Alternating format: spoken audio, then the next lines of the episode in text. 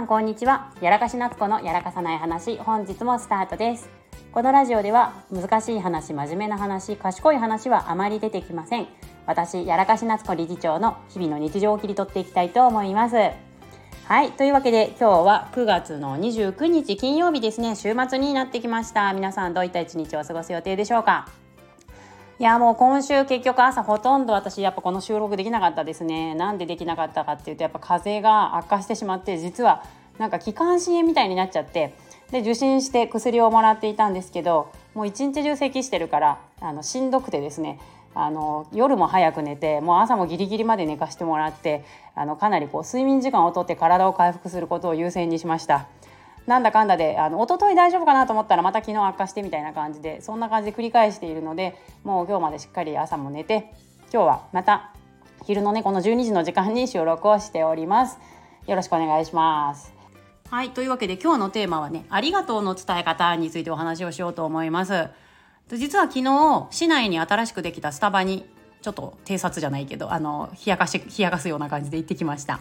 まあ別にスタバ自体は市内に何か所かあるので珍しいわけではないんですがなんか駐車場がすごい広いからどんな感じなんだろうと思って中に入って行ってきたんですね。でまあ別に特別何かこう違うスタバなわけではないんですがそこでちょっとコーヒーを買ってゆっくりした1時間ぐらいかな。あんまり長くいられなかったんでちょこ1時間もいなかったかな。30分ぐらいゆっくりしてきたというわけです。であのー、なんで昨日じゃあわざわざスタバに行ったのかというとスタバのドリンクチケットを、あのー、お友達からいただいたんですね。でその友人からもらったのを使使ってみたいなと思ってスタバに行ったんです。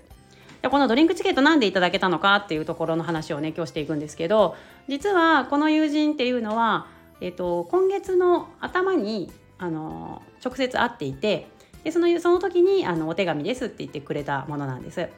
で彼女がこの手紙をくれた理由っていうのが実は先月に私がまあ彼女にちょっと迷惑をかけてしまってで ずっとそれをごめんなさいと私もまあかなり謝っていたんですけれどもあの彼女自身は全然こう、まあ、怒ったりとかそういうの全然なくてすごい温かくあの受け入れてくださってでもうこれ以上謝る必要もないですよっていうふうにおっしゃっていただけてでまあ、あれだけ迷惑をかけたにもかかわらず私のことをすごく慕ってくださってで私の仕事とかもすごく応援してくださるし困った時には本当普通にサポートしてくれるようなそんな方なんですけどすごくこう迷惑をかけたことを私はずっと気にしていたんですねやっぱり。ですがその9月今月の頭に、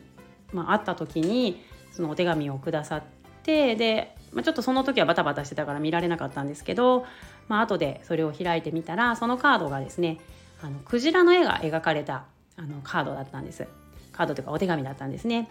であの私の古くからの友人はみんなご存知なんですが私あのクジラがすごく好きで昔からクジラグッズを集め集めちゃうんです。なんかクジラのなんか写真とかクジラのこう筆箱とかクジラのなんかキーホルダーとかぬいぐるみとかなんかすごい好きでクジラグッズがあると買っちゃうという昔からのなんかこう癖みたいなのがあるんですけど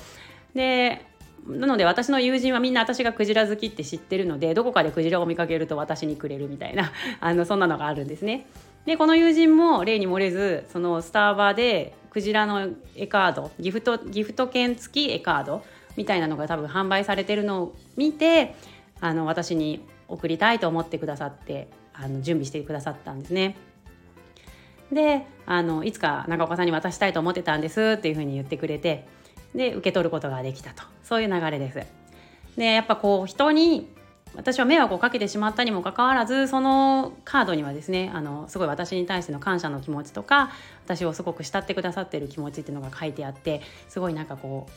あったかい気持ちになったんですね。でその横についていたこのスタバのコーヒーのチケットを、えーと、手にしてですね私はちょっと新しくできたスタバに行ってきたというわけです。さすがにあの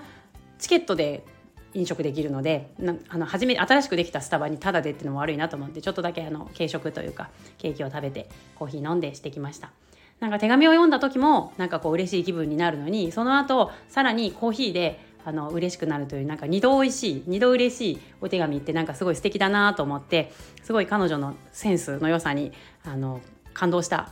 というところです。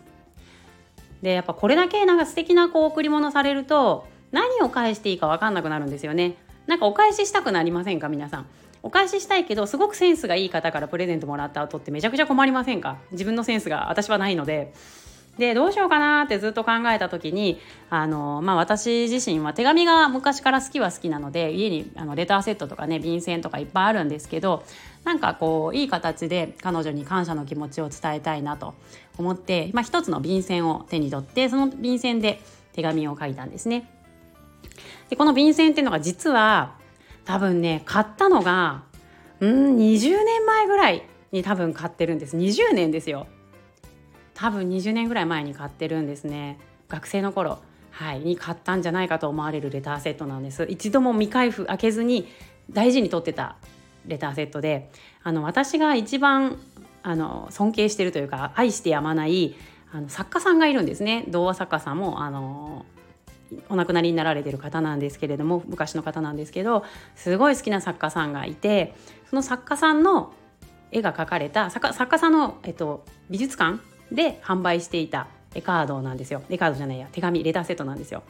でなんかその好きすぎてもったいなくて使えなくてでこの美術館がね確か山梨かなんかにあるからなかなか行けないんですよだからもう二度と買えないって思うとなかなかこう使う気にならなくてずっと使えないで封をしたままあの未開封の状態で宝物のようにしまってあったんですけどやっぱ手紙ってあの使わなきゃ意味がないなと思ったので初めてその封を開けてそのレターセットで彼女にお返事の手紙を書いたというわけです。なんかねあの一回書いてしまうとすごく気持ちよくなってやっぱこうこんだけ好きなものなんだから人に届けたらきっと喜んでもらえるはずと思ってあのなんかなんだかこう開けた時にドキドキしたんですけど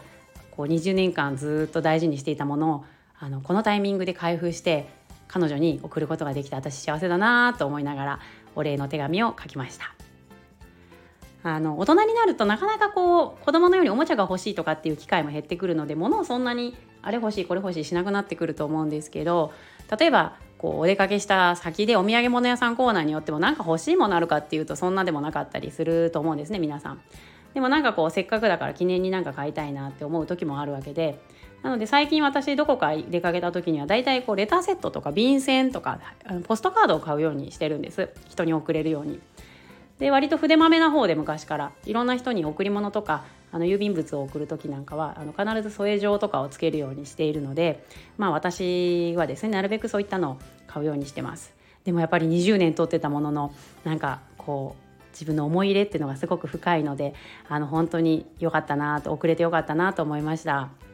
なかなかね皆さん手紙って書く機会減ってると思うんですけどね皆さんもね是非ねあの大事な人には手紙送ってみるといいんじゃないかと思います。私すごいそういうの好きなので是非ねあのそういうあったかくなる気持ちを皆さんも一度もう一回思い出して共感してもらえたら嬉しいです。ちなみにその作家さんの名前は東訓平さんという方ですね。昔の絵本作家であり童話作家であり詩人でありそして切り絵作家さんでもあるのかな。あの素晴らしい方なのでもし興味がある人東訓平さん検索してもらえたら嬉しいです。